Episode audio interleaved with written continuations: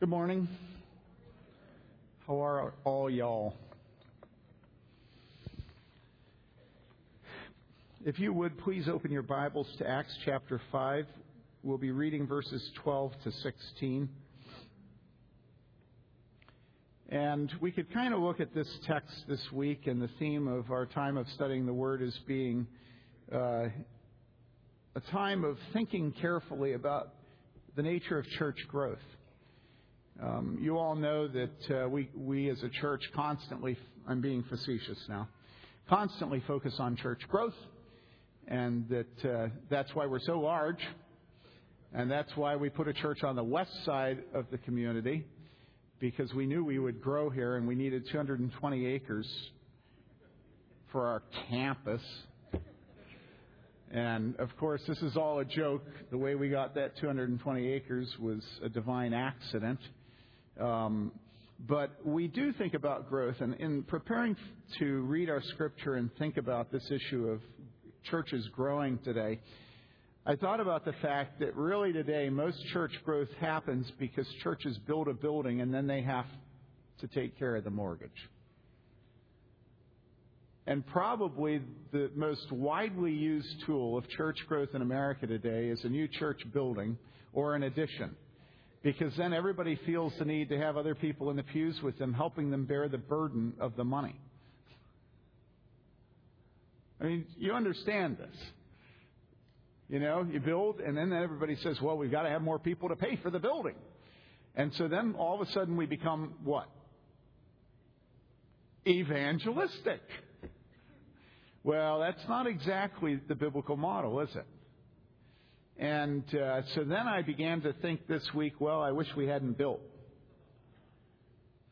But there is a certain usefulness about a building.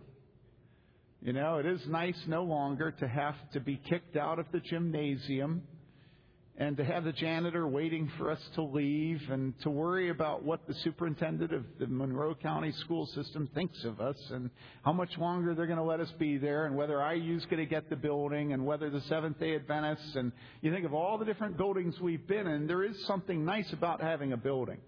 But if our approach to church growth is to try to pay the mortgage on the building, that's what's called pathetic. Because then it's not about Jesus Christ and about salvation, but it's about money. And there's already too much that's about money in America today. So let's look at church growth the biblical way, and we find it at the beginning of the book of Acts. This week we'll read Acts 5:12 to 16. This is the word of God, and it is eternally true. At the hands of the apostles, many signs and wonders were taking place among the people, and they were all with one accord in Solomon's portico. But none of the rest dared to associate with them. However, the people held them in high esteem. And all the more believers in the Lord, multitudes of men and women were constantly added to their number, to such an extent that they even carried the sick out into the streets and laid them on cots and pallets, so that when Peter came by, at least his shadow might fall on any one of them. Also, the people from the cities in the vicinity of Jerusalem were coming together, bringing people who were sick or afflicted with unclean spirits. And they were all being healed. This is the word of the Lord. Okay, so what has just happened? Well, if you have a Bible, you can look above and you can see that right before this is the account of Ananias and Sapphira. Now, if I tell you that Ananias and Sapphira is what happens right before this, then some of it makes a little more sense, doesn't it? Because what you'll see in our text is that it says what? At the very beginning, they were all with one accord. None of the rest dared to associate with them. However, the people held them in high esteem. And if you heard that, you would have wondered, well, why didn't they dare to associate with them? Well, now you understand. Some of you may not know the story of Ananias and Sapphira. In the early church, everybody got together to worship and to be instructed, just like we're doing here now. And most of the people loved Jesus Christ. Most of them had turned their back on respectability in order to follow this man who, in the, their own lifetime, had been crucified, a shameful thing. But even in that group, there were some people who were hypocrites and who were there to make it look like they loved Jesus and had faith in him, but didn't really love him and have faith in him.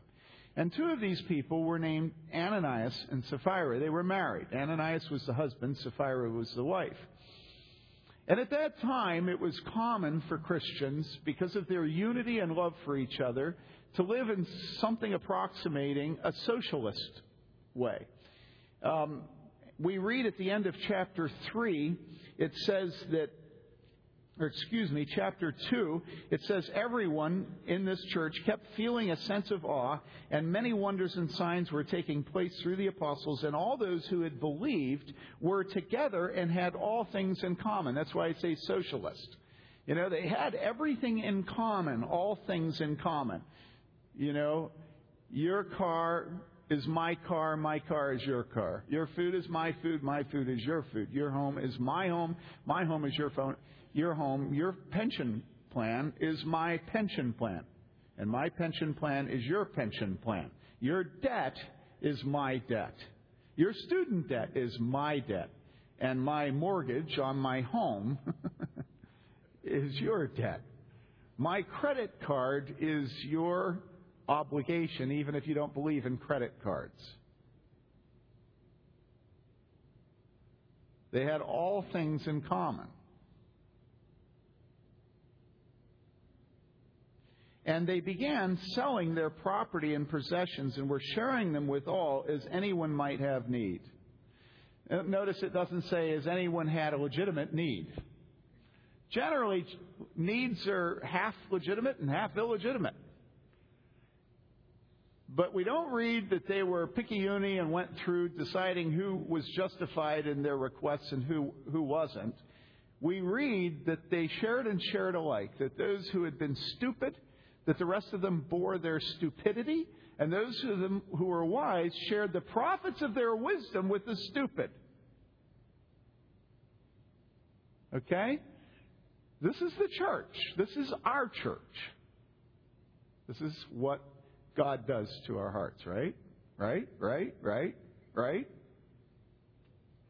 Somebody say amen. Ah, some of you aren't saying amen. Now, along come Ananias and Sapphira. They're in this church where everybody sells property and then gives the money from the proceeds to those with needs. Ananias and Sapphira had some property, and they make a decision that they're going to sell the property, but that they're not going to give all the money to the church. Now, is there anything wrong with that? No. If you sell property, you liquidate a pension plan, you can give none of it to the church. You can give all of it. You can give any amount you want or don't want, right? Ananias and Sapphira decided that they would not give all of it, but would hold some back. No problem, except that Ananias and Sapphira decided that they were going to lie to the church and tell the church that they were giving it all. So, the people assemble. Ananias makes a big show of it and comes up front and says, Here are all the proceeds from our property sale. And the Bible says that God's Spirit, the Spirit of God, struck him dead because he lied to the Holy Spirit. Where two or more are gathered in my name, there I am also, says the Word of God. And so it's no small thing to lie to the church, right? And so Ananias is struck dead. Now, here's an interesting thing. In the old days, back in the ancient world, women don't show up. Because we all have been taught that back then, women were owned by their men. Women were possessions, right? But guess what? The woman shows up. Sapphira. She comes along and she comes to the church, and her husband's just been carried out the door dead. And what does she do? She lies too. She says, Here's all the proceeds. Sapphira, did you bring all the pro- Yeah, oh, this is all the proceeds. And there we see the feminist and egalitarian concept of the moral agency of woman. Because Ananias is also struck dead and judged. Now, we don't think about this much, right? But let's stop and think about it for a second. If women were, in fact, chattel and slaves and possessions, the way all the feminists tell us they were at the time, how is it that we have this record at the beginning of the Church of Jesus Christ of a wife bearing full responsibility for a sin that her husband obviously had led her into? If, in fact, women were just chattel, God should have overlooked her sin and not judged her for it. Because, in fact, doesn't the Bible say, wives, submit to your husbands in everything? And we all know who was the real leader in this decision. It would have been the husband. The husband would have decided that they were going to make like they were giving all the money, but not really give all the money. And the wife said, Yes, honey. And so all she was doing was submitting to her husband. And yet the Bible says that God struck her dead. And this is a wonderful warning to all of you that yes, we believe in wives submitting to their husbands in everything, except when it comes to lying to the Holy Spirit.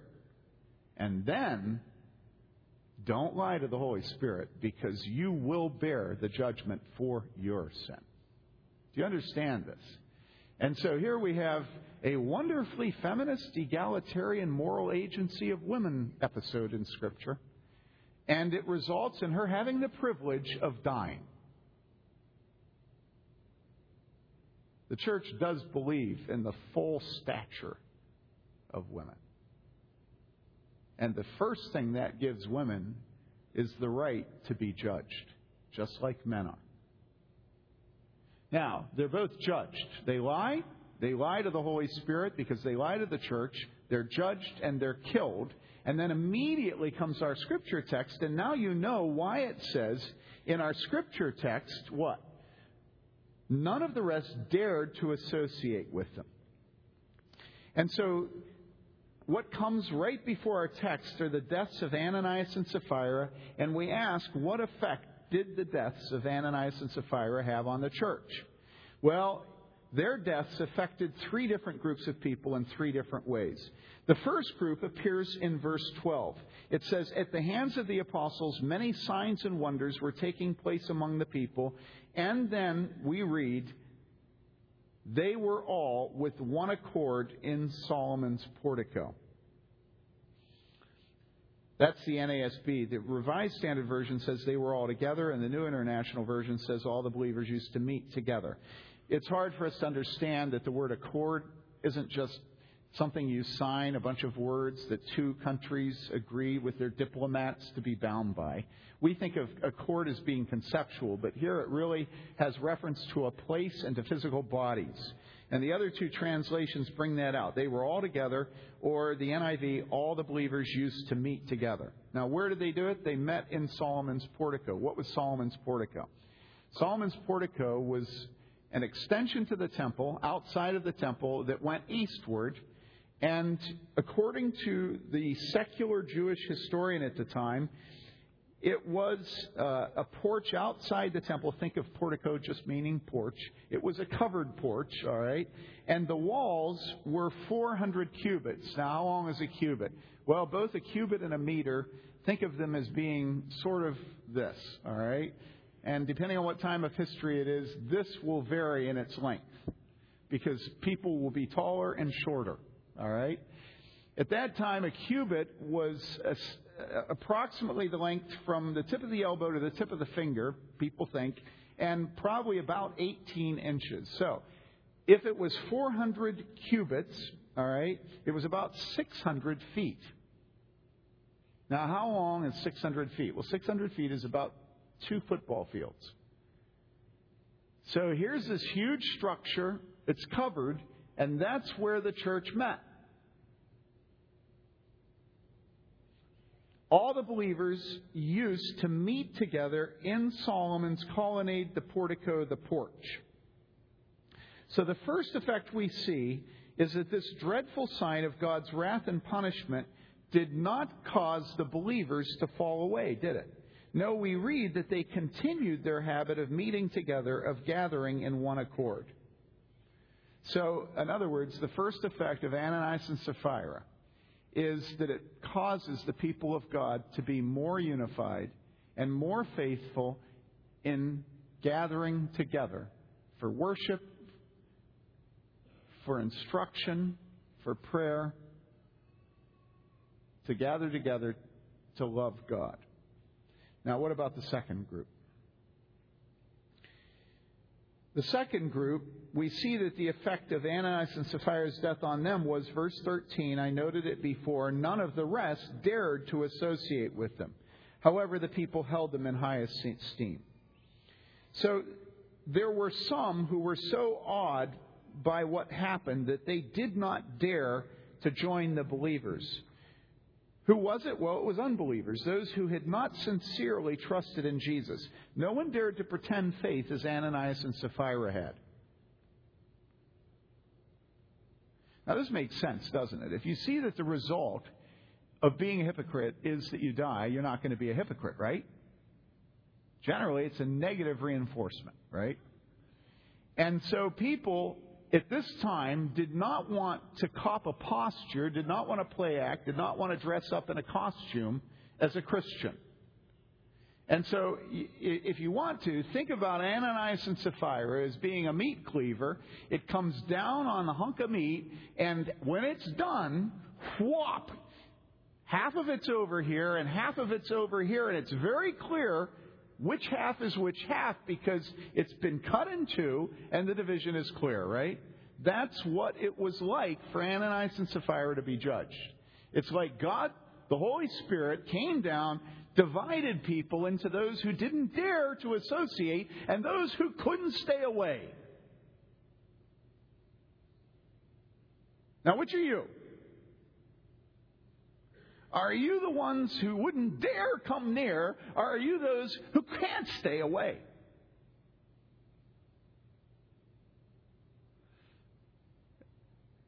And right here we run into the nature of the church in America today. Because you know what the church in America is today?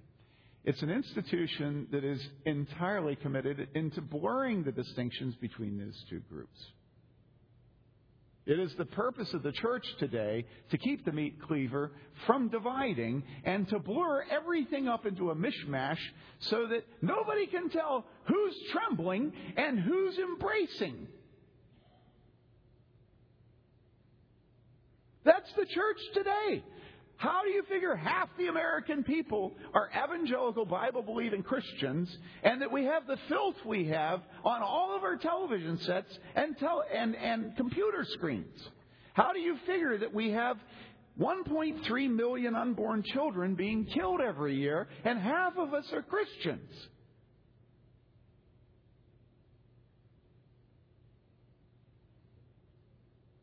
Problem today is that our elders and our pastors and our older women are committed to blurring the distinction between those who know God and those who don't.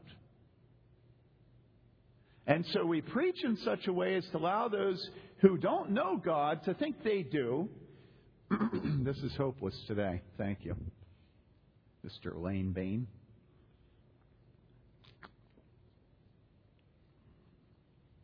The way we preach blurs the distinction.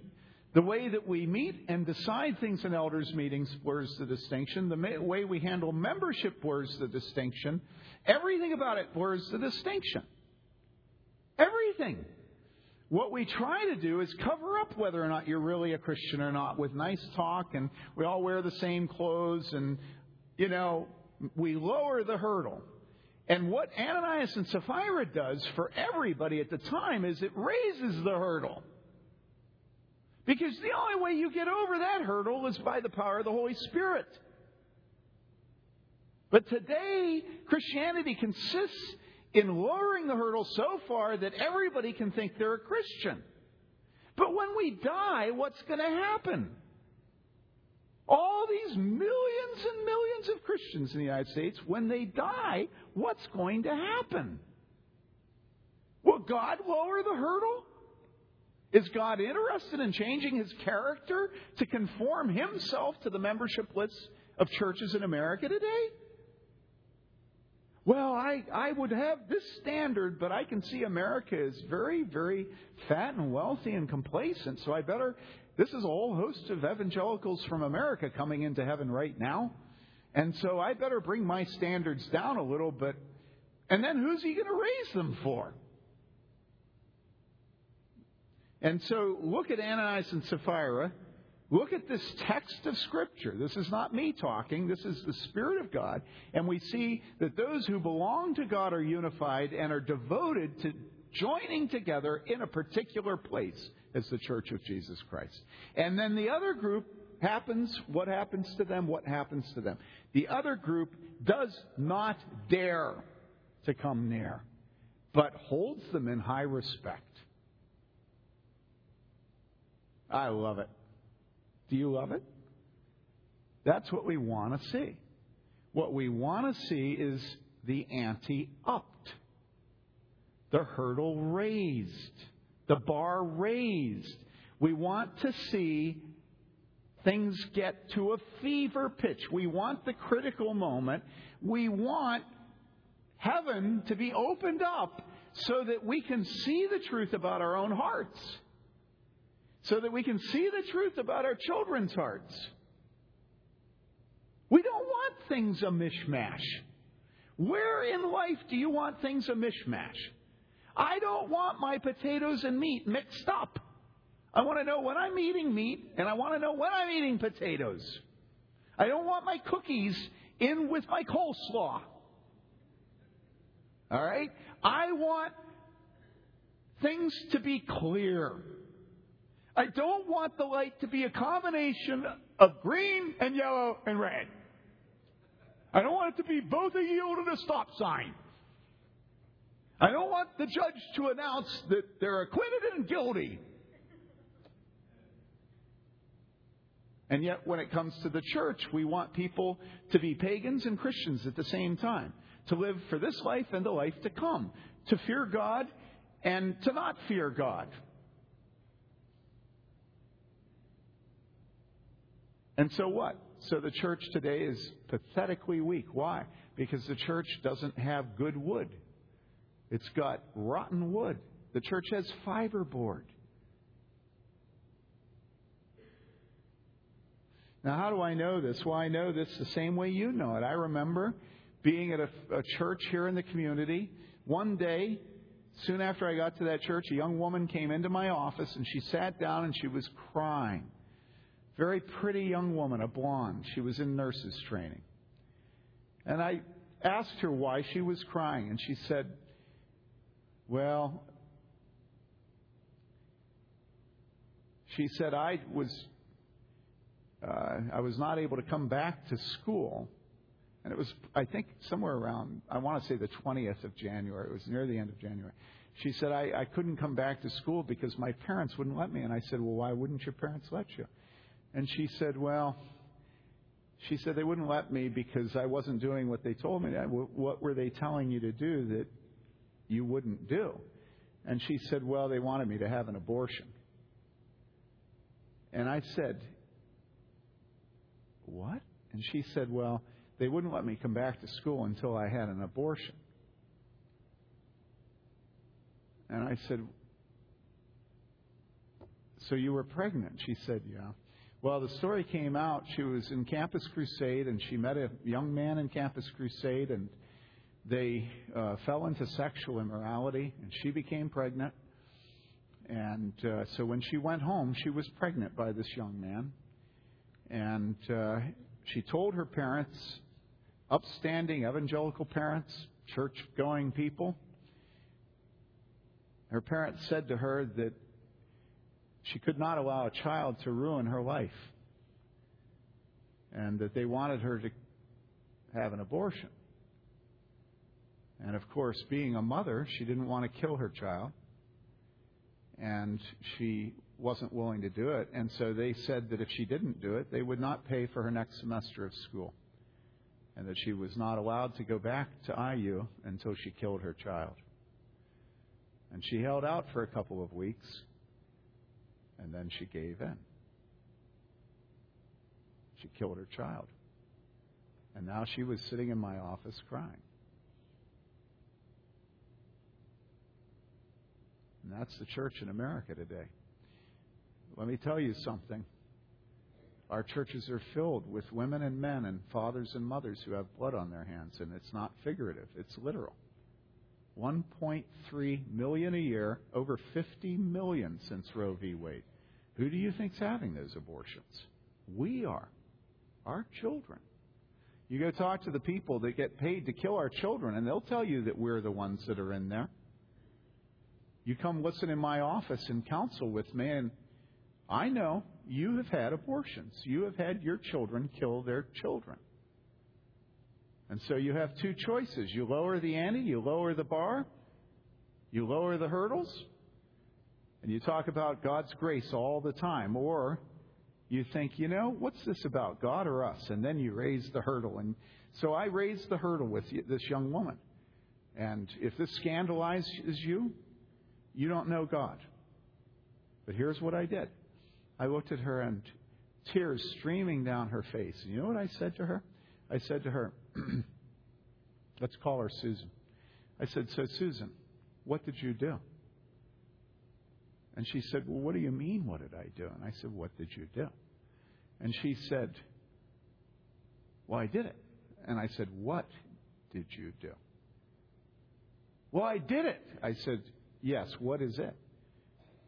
And she said, I had an abortion. And I said, So what did you do? And then it got very, very quiet. And then she said, I killed my baby. And I said, That's right. You murdered your unborn child. That's what you did. Now, why would I do that? I did it because I wanted her to see her guilt before God. I wanted her to understand how she and I stand before a holy God. Do you understand this? And I said to her, And is God's grace sufficient for a murder of her own child?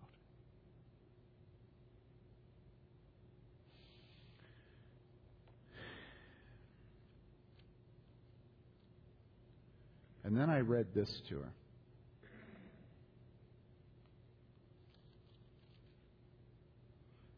Comfort, oh, comfort my people, says your God. Speak tenderly to Jerusalem and call out to her that her warfare has ended, that her iniquity has been removed, that she has received of the Lord's hand double for all her sins.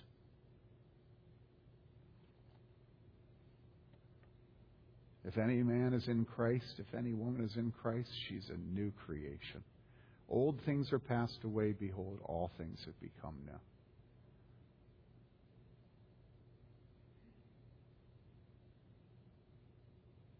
And in that office that day, she learned the mercy and grace of Jesus Christ. And she learned, I don't judge her. And I proceeded to tell her that I was her and she was me. There was no difference between us. You watch the way I drive a car, I am a murderer. And you can all smile at me about that. But Jesus says that if any man curses another man, if any man hates another man, he is a murderer. And this is not to lower the murder of abortion, but this is to raise the understanding of the wickedness of my driving. Do you understand this? And so the church today is separated into two groups. One group would never speak of abortion. This was a church where the elders absolutely tried to forbid me to ever mention abortion. The main leading elder, every time the word abortion would come up in a sermon of mine, his wife would stand up and parade out of the church in the view of everyone, with everyone knowing why she was parading out of church.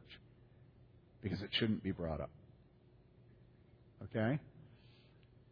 But then you've got this woman And how do you lead her to the grace of Jesus Christ if you're not going to talk about abortion? How does this woman ever come to Jesus Christ if you hide Ananias and Sapphira back in a back room and, and you scurry to take their bodies out when nobody's watching? Do you understand this? It pleased God to have his judgment of Ananias and Sapphira very clear to everyone, and the response was that half the church was unified, and the response on the other half was they didn't dare to come near. They didn't dare to come near because they knew that God was holy and that there was a reason for mercy and grace. And it was that we are depraved that we would rather have our daughter finish her nursing training and have enough money to have a nice house and not have our pension plan have to go to her at our old age, but we can spend our we can spend our money because our daughter has a good career and she's married to a man who has a good career and we tell them delay your marriage until such a time as you have independence financially. And then when we get old, we say to them, I don't want to be a burden on my children. And so we use morphine to kick off. It has nothing to do with Jesus Christ. It's very opposite of anything that Jesus ever taught us. Everything we do as a church of evangelicals today is aimed at trying to blur the distinction between those who know God and who fear Him and love Him, and those who know nothing of God. And so they have sex before marriage and then when they get married, they don't have babies because babies cost money and I have a career. Right? And then when their children grow up, they are not instructed at home because the father's away and the mother's busy, but the home's pretty. It's a nice home, nice. And and and and, and they do soccer, you know. And, and then they get older, and the pull pattern repeats itself. And, and as the parents get older, they go in a nursing home because, after all, the mother's too busy to take care of old people. And the ante gets lower and lower and lower, and pretty soon the church is filled with people who don't know God. And then it's the job of the pastor to blur the distinction. So the pastor preaches in such a way that it just sounds so helpful. It's helpful thought for a week. That's how you always think of my sermons, right? I'm glad we got another helpful thought for a week. Okay, have I been helpful so far today?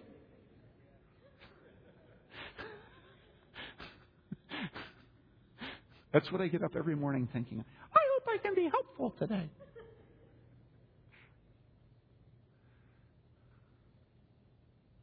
And so we go to churches where the preachers lie to us and the elders don't discipline us, they just encourage us and the older women never tell us to submit to our husbands. And when we get old and it looks like we're going to die in the next couple of weeks, we just keep increasing the morphine dosage so that we'll go into oblivion without too much gasping for air. And what does this have to do with God? Is there any dependence on the Holy Spirit in any of this? Is there any? Why do you need the Holy Spirit if you've got morphine? Now, am I saying you shouldn't use morphine in your old age? No, I'm not saying that. Am I saying that you shouldn't drug pain? No, I'm not saying that.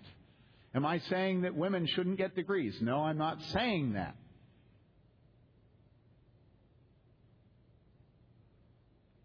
You know, don't turn it into a straw man. What I am saying is that the church is either going to make it clear what the cost of discipleship is and call each other to true faith in Jesus Christ. Or the church is going to try to hide what the cost of discipleship is and try to get everybody to think that they're going to heaven because then God can make things clear because I'm not God and I don't know. You know? And the truth is, we all know. I remember one guy and one woman. We had these two, these two couples in another church in another state and uh, um, when Mary Lee and I came into that church, it was very clear that the husband of one of this couple and the wife of the other were committing adultery. All right? And they were at the very center of the church, held all the positions of influence, uh, you know, they were the center of the church. And it was just very clear as soon as we got there that there was adultery going on between one of each of the couples. And here I am, 30 years old, wet behind the ears. And these, these couples are leaders in the community and leaders in the church. And it's very clear they're committing adultery, one of, one of each of them, right? And so what do you think? You're a young pastor, you're wet behind the ears. What do you think? Well, what you think is, am I crazy? How could I see this? I've been a pastor for one day and I see this, and all these other wise elders and all the all the other pastors that have been eh, nobody else in the community has any idea this is going on. You see, you all know it. Everybody knew it. But everybody was committed to blurring the distinction between those who belonged to God and those who did not. And so everybody had to deny this was going on because they were leaders of the God people. And so everything about that community was aimed at blurring the distinction between those who knew Jesus Christ as their personal Lord and Savior and those who didn't. So the greatest insult in that community was not to call somebody a druggie or an alkie or to say that they like the Packers instead of the Bears because there was a local boy that played for the Bears at that time. The greatest insult was to ask somebody, Are you a Christian? And if you asked them if they were a Christian, you know what their response was? Their response inevitably was, Well, yes! In other words, what kind of an idiot are you? How could you ask me such an impertinent question? Didn't you know everyone's a Christian? Until along came Donnie Chapman. God bless him. And Donnie Chapman was this fun, fun, fun basketball guard. And uh, I used to watch him play high school basketball. I just loved him. If he lost, he was cheerful. You know, if he got a foul called on him, he'd smile he was just one of the players that you just love to watch. And one day, Donnie Chapman shows up in church. And of course, everybody knew Donnie Chapman didn't go to church. Donnie Chapman's parents had Chapman's Bar, and that's where they had the lingerie shows on Friday night. So it wasn't just a bar, but it was low life, right? Johnny Chapman shows up in church one Sunday, but not for worship, but my office to ask me to marry him. And on his arm, he has a woman whose parents never, ever come to church, ever. Not even Christmas and Easter. All right? But their names are on the roll of my country church, right? So they're members, but they don't ever come, right? And so there Donnie and his future bride are sitting there, and uh, they asked me to marry him. And so we begin to talk, and after a while, getting to know him, I told him how much I liked watching him play basketball. I loved the kid. I never met him, but I loved him. You know, some athletes are like that. You know, I said to Donnie, "So Donnie, uh, are you a Christian?" And he says, "Nah." And I loved him more. And then I turned to the woman he intended to marry. Let's call her Susan too. And I said, "Susan, are you a Christian?" She said, "Well, yes." And all of a sudden, Donnie, he whips his face. He says, You ain't a Christian. And she has a hissy fit. What do you mean I'm not a Christian? He said, You wouldn't do the things you does if you was a Christian. You see, everybody knows except us. Everybody knows who knows God. Except the church, and then the church hides it, right? And the Holy Spirit comes into the people of God. And the Holy Spirit gives women full moral agency. Because Sapphira dies, and Ananias dies, and all of a sudden, The meat cleaver comes into the church, and it's very clear who knows God and who doesn't, because those who know God are more committed to each other, more committed to God, more committed to the unvarnished preaching of the Word of God, more committed to discipline, more committed to music, to hymns, to praise, more committed to the Lord's Supper. And then there's the other group that is trembling and don't dare to come near. But, did you notice what it says? It says, verse 14, excuse me, verse 13, but none of the rest dared to associate with them. However, the people held them in high esteem. And isn't that fascinating? So you've got the unity, wonderful unity, and then you have the other people who don't dare to come near, but they have great respect for them.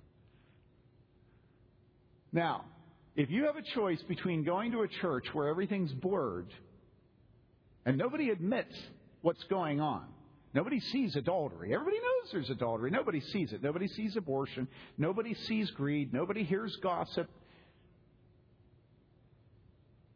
A church where everything's blurred, or a church where there's wonderful unity wonderful unity, and great fear and respect from the world. Which church do you take? The choice is yours. Which church do you take? The choice is yours. Which church will it be?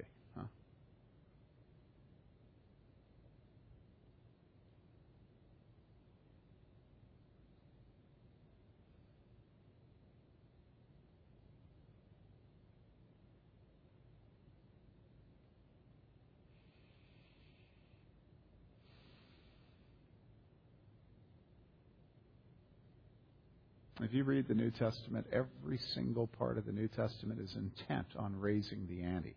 Do you understand what I'm saying? Never is the Apostle Paul writing in such a way as to cause things to become blurred. He's not in inter- interested in cataracts and glaucoma. Everything he does is aimed at getting 2020 vision on the part of the people spiritually.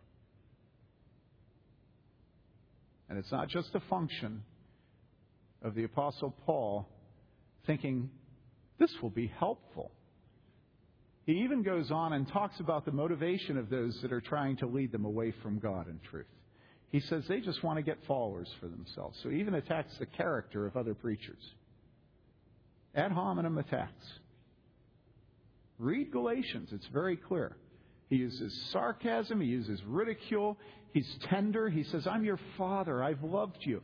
He says, with these own hands I've earned my living. Everything is brought to bear in such a way as to make visible to the people the choice between heaven and hell and between God and Satan. The decision between faith and unbelief. Nothing is American civil religion in the New Testament. Nothing.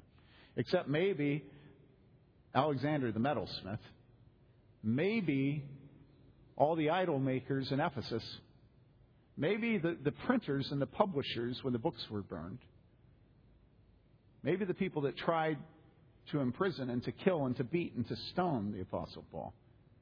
That might have been American civic religion. Do you understand what I'm saying? In other words, the people whose livelihood depended upon blurring the church and causing people to worship idols instead of the true God didn't like the apostles. But in the church, there was fear of God and love. And in the godly, fear and love embrace. Fear is never antithetical to love. You see this in the relationship of any healthy father son relationship. That son fears his father and he loves him, and he never has to have this like schizophrenic conversation in his brain. Well, I think I fear him. Well, I think I love him. Well, I can't understand this. How could I fear somebody I love? Now, the son understands that he doesn't love a father that he doesn't fear, and he doesn't fear a father that he doesn't love. Fear and love embrace in the people of God. And so, what is church growth? You see it coming, right?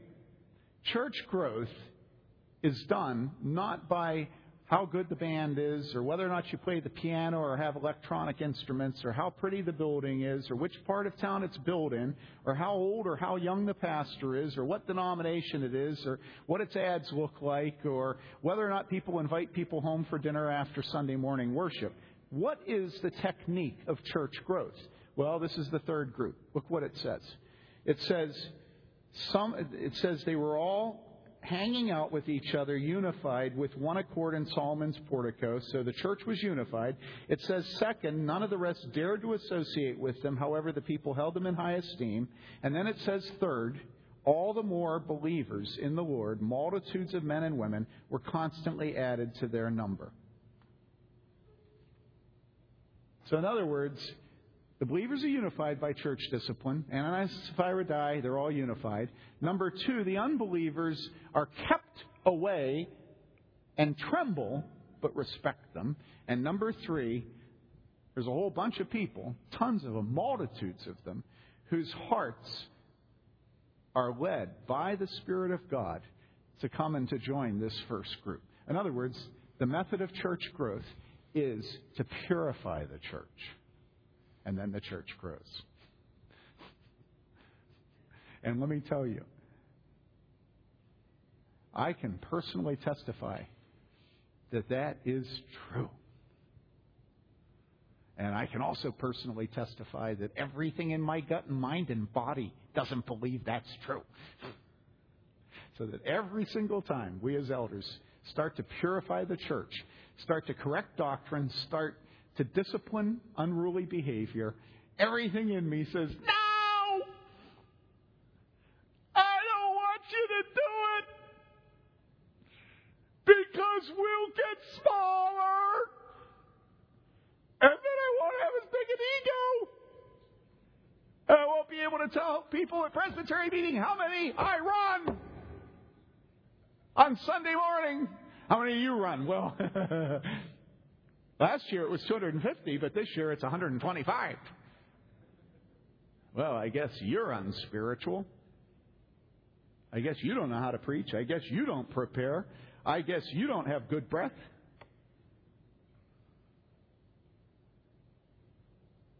I guess you don't know Rick Warren. I guess you're not being invited to speak at the inauguration. I guess you're a failure. You know what the first thing that every pastor says to the other pastors when they get together?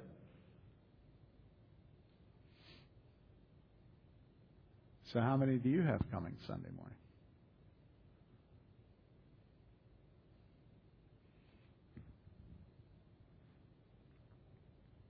Well, you look down on us, but what about you? You're a salesman. What do you say to the other salesmen? Did you get the trip to the Bahamas last year, or are you a funky that had to stay home? You made partner yet, Brian? Too bad. So how are you know how are your sales? How many children do you have? Oh, your your daughter was oh, she's a cheerleader. You know, you read all these Christmas letters. And these Christmas letters are women talking about their sales. You know, every Christmas letter is a woman parading her accomplishments as a mother and a wife. And the ones that aren't mothers and wives don't write them. Did you notice that? The whole purpose of a Christmas letter is to brag about your children. And so you look down on pastors for bragging about how many people they have coming, and I say, get with it, dude. This is our world. This is how you live. This is how pastors live. Do you expect pastors to be any different? If pastors are trying to blur the distinction between people who know Jesus Christ and people who don't in the church, do you think pastors are trying to make that distinction clear when they get together? You know, you imagine a conversation where the first thing a pastor says to the other one is, Well, has anybody died in your worship services recently?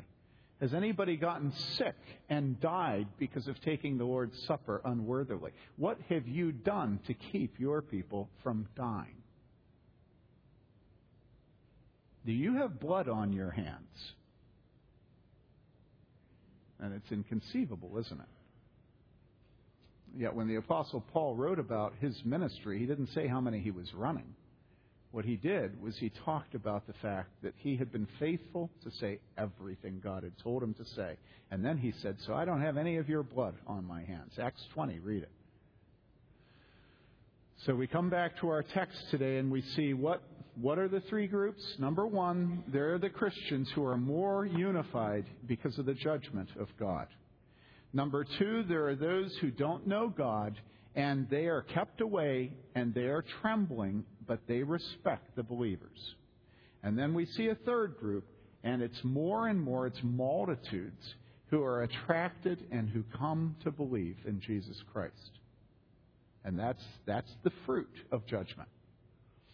So, church growth, right? What do we believe in? Do you see that? Verse 12 they were all with one accord, the people who truly believed in Solomon's portico. Verse 13 None of the rest dared to associate with them. However, the people held them in high esteem. And number three, all the more believers in the Lord. Multitudes of men and women were constantly added to their number. Okay? Church growth. What do we want? Do we want to grow God's way or do we want to grow man's way? Which do we want? What do we want? Now, obviously, This is actually good news if you think about it, because it means that it doesn't depend on what your breath smells like and how you dress and how young you are as to whether or not people come to Jesus Christ. Because them coming is a work of the Holy Spirit. And so, really, this is wonderful news to us because instead of us having to scurry around like busy bees trying to blur the distinction and trying to act like we're no different than anybody else in this world, now we have the confidence to be completely wacko different. Completely wacko different. All right? We don't have to live in bondage and dress like all the Goths. We don't have to pierce ourselves. We don't have to get, you know, tattoos, right? We don't have to be white. We can be black or Hispanic, right? In other words, we don't have to be conformists, trying to fit in with our race and with our ethnic group and with our social class and with our educational attainment level. All of a sudden, we have a new identity. And the new identity is the household of faith. And we're all idiots being taught by the Holy Spirit being dependent upon the Holy Spirit's power, and we can be absolute risk takers, not with setting the bar higher and seeing if the pole will take us over, vault us over, you know, not with like taking a really gutsy shot from beyond the three point line, right? The risks we're going to take are the risks of speaking truth, of living holy, of being devoted to the assembly, and of trying to bring as many people as we can to the house of God so that they too will believe. And we don't go looking for people who are fraternity dudes that are handsome and sorority chicks that are cute and football captains and whites. But we go looking for those that would make such a spectacle of the power of God. You know? I mean, think of the person in your life that would make the most spectacle. you know? Who would it be? You know? You got a druggie in the family, right? You have a lesbian friend. You have somebody who's into Wicca, right? You have somebody who's just nasty. You know, in other words, find the person that the only possible explanation would be the power of the Holy Spirit. You have nothing in common with them. And then you cast yourself on them. You throw the gospel at them. You lead them to Jesus Christ because you know that when God works, all those other things that we used to depend upon for church growth are dead. You expect that it's the very people who are walking into the abortuary to kill their unborn children are the ones who the church will be filled with. You expect that the person that's getting paid to kill the children in there is the one that would make God's glory greatest. Bernard Nathanson leads the movement to get abortion legalized in this country, runs the largest abortuary in New York City, is an atheist Jew. Sophisticated, urbane, cosmopolitan physician, right? And all of a sudden, one day they open the pages of the New England Journal of Medicine and they see an editorial where Bernard Nathanson writes, I have come to believe that I have presided over the death of 75,000 babies. And the whole medical community goes, oh! You know what? Bernard Nathanson writes a book called Aborting America, and he writes it as an atheist Jew. And he exposes abortion in America. If you only read one book on abortion in America, read Aborting America. All right? Talks about the lies that they use to get it legalized. He exposes it from the inside. And then you know what happens? That atheist Jew it takes a few years. You know what's coming, don't you? That atheist Jew is baptized in the name of the Father and the Son and the Holy Spirit. Bernard Nathanson.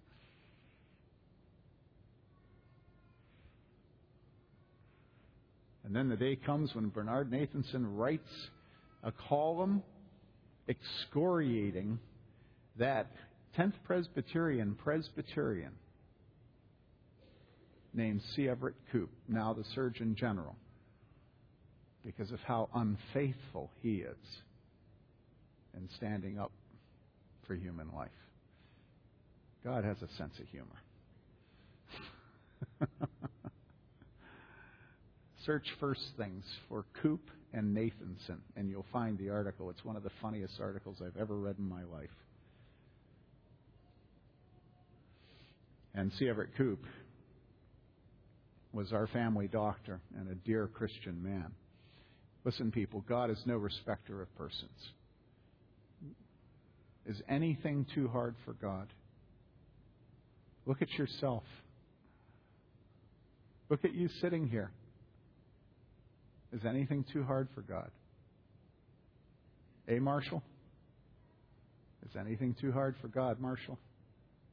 Nothing at all. Let's pray.